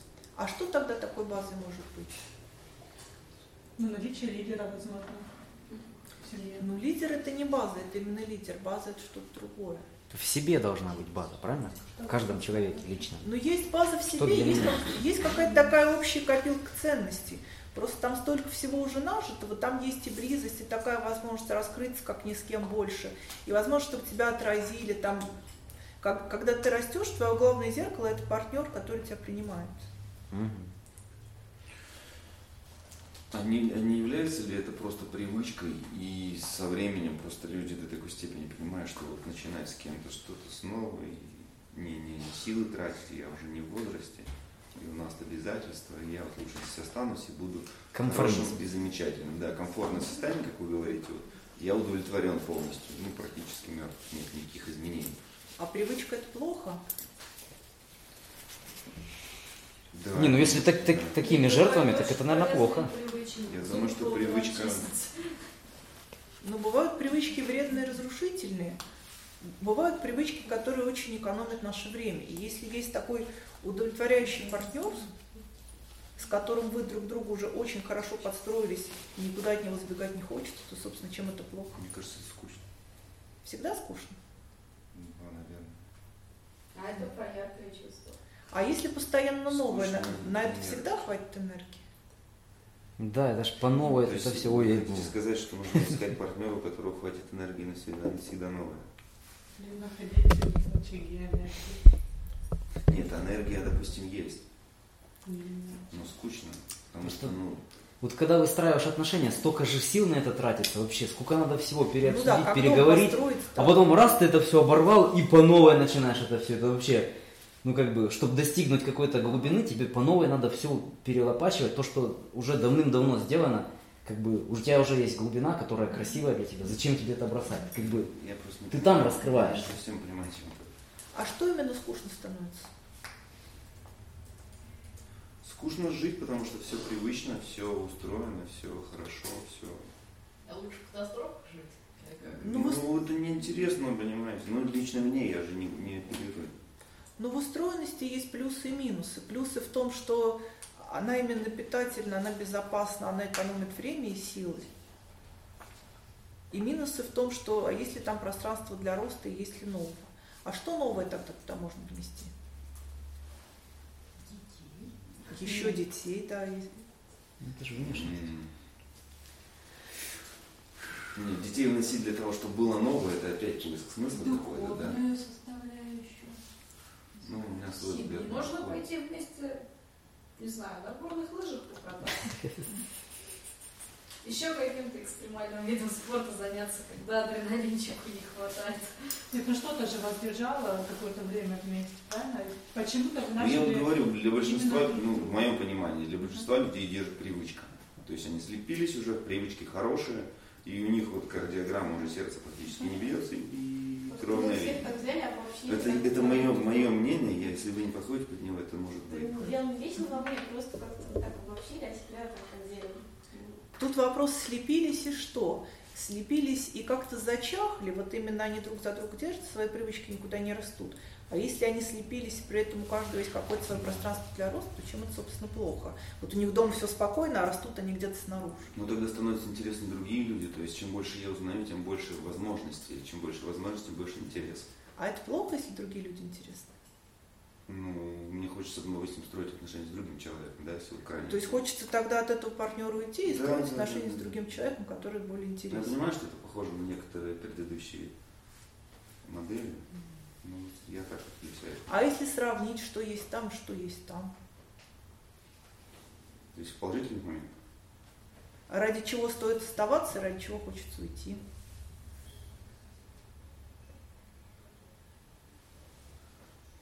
Знаете, такая интересная вещь, мне кажется, именно поэтому моряки уходят в плавание, поэтому хочется, потому что скучно.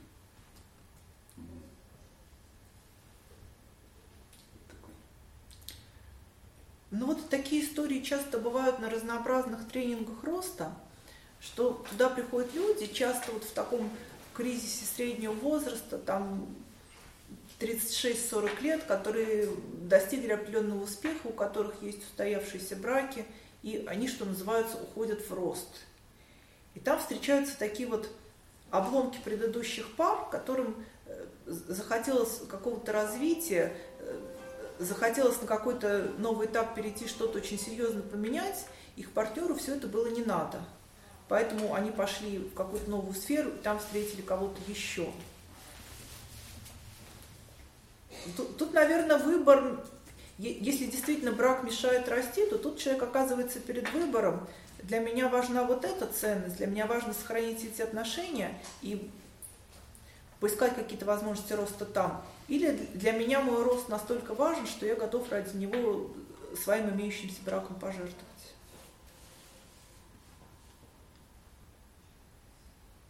Выбор человека, что я сейчас хочу. Я ценю вот эти сложившиеся отношения, или рост для меня важнее, и я готов вот это разрушить и двигаться дальше. Все-таки очень важно, в чем рост, постоянно не забывайте. Потому что если рост там в карьере, в чем-то там, я захотел стать художником, там, мне для этого надо ездить по свету, там, а ты не хочешь ездить, жена, то как бы, ну это же рост во внешнем, это карьера, это же, ну как бы, это нельзя сравнивать с каким-то ростом, таким там нравственность, еще что-то. Призвание. звание какое-то новое открылось. Да. Система координат у всех разная. Если это действительно что-то такое важное, а партнер конкретно против, и компромисса нет, я бы рассталась.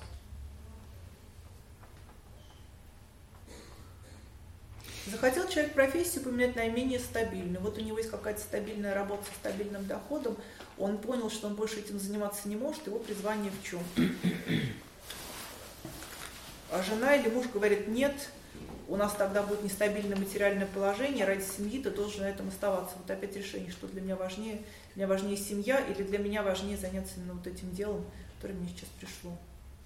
Свободный выбор человека, что тут можно сделать? А отношения это не служение или... Да. Нет, ни в коем случае. Не надо про жертвенность. Вот про жертвенность тут отвергли. Служение. А как вы понимаете служение? Думать в первую очередь о супруге. Ну, думать в первую очередь о супруге — это такой путь неблагодарный. Вот знаете, бывает такое упражнение физическое, тоже из телесно-ориентированной психотерапии, попробовать двум людям стать друг другу спинами и одновременно присесть. Там даются две разные инструкции. Первый раз постарайтесь присесть, целиком сосредотачиваясь на комфорте партнера, то есть приседайте так, чтобы ему было удобно. А второй раз приседайте, думая только о себе. И в первый раз обычно ничего не получается, то есть паре вообще не удается опуститься на корточки. Во второй раз, когда каждый думает о себе, они прекрасно приседают. То есть тут показывает, что мы переселиться в личность другого человека не можем. Мы можем действовать только думая о себе и руководя только собой. То есть когда мы начинаем жить для другого, часто оказывается, что и другому это не нужно. И мы это делаем, потому что нам как-то слишком трудно найти свой смысл. Да. Время? Так, можно тогда еще вопрос какой-нибудь? Давайте тогда подведем итог. По-моему, до сих пор с фундаментом не определились. Да, самое главное. Пока недостаточно фундаментально. Да. Для меня нет. В чем будем расти? То есть или к чему будем расти? То есть не совсем понимаю. А во что можно вырасти? На что опираться? На хочу, на надо, на что? Мне кажется, вот первый список, какой у нас был написан, про вот эти все вообще пунктики, вот их надо себе вырастить, чтобы там про маму, про отца, целую деревню и все прочее. Ну, то есть как бы все вот эти вот моменты какой-то личностной зрелости. Но другие моменты, они тоже не случайны. Это, наверное, то, что должен прожить человек, чтобы перейти уже вот на этот уровень, чтобы быть готовым к подлинной близости. Здесь еще не хватает одного, то есть может все это быть, а не быть главным для человека счастьем. Вот. Стремление к счастью каждого из партнеров и детей, если дети есть, вот это, наверное, будет целью роста. То есть расти можно в чем угодно, в бизнесе, в образовании, в умении готовить. И все это будет ок, и все это будет рост, если это увеличивает личное счастье каждого. Но вот все это действительно про создание пространства, в котором возможно счастье. Ну да. Составляющей которого это близость, рост, безопасность, принятие, гибкость и все остальное. Только такое счастье, которое не боялось бы страданий, как болезни роста. Потому что когда растешь, приходится оставлять привычное, и это доставляет страдания. Вот. А если счастье такое, которое не допускает страдания, значит оно не допускает рост, значит остаешься в привычном, ну вот так. Поэтому как бы... Но среда, рассчитанная на переживание страдания, тоже. Именно среда, в которой это возможно, потому что она есть. Максимальное обезболивание при этих страданиях. Мне кажется, среда, в которой возможно счастье, это как раз минус для роста. Потому что если нет страдания, то ты счастливый и никуда не растешь. Ну, возможность человека расти, только, мне кажется... Там где страдания. Дьявол в детали, в контексте. Много ли мы видели людей, которые могут сказать: я абсолютно счастлив, и мне больше ничего не надо?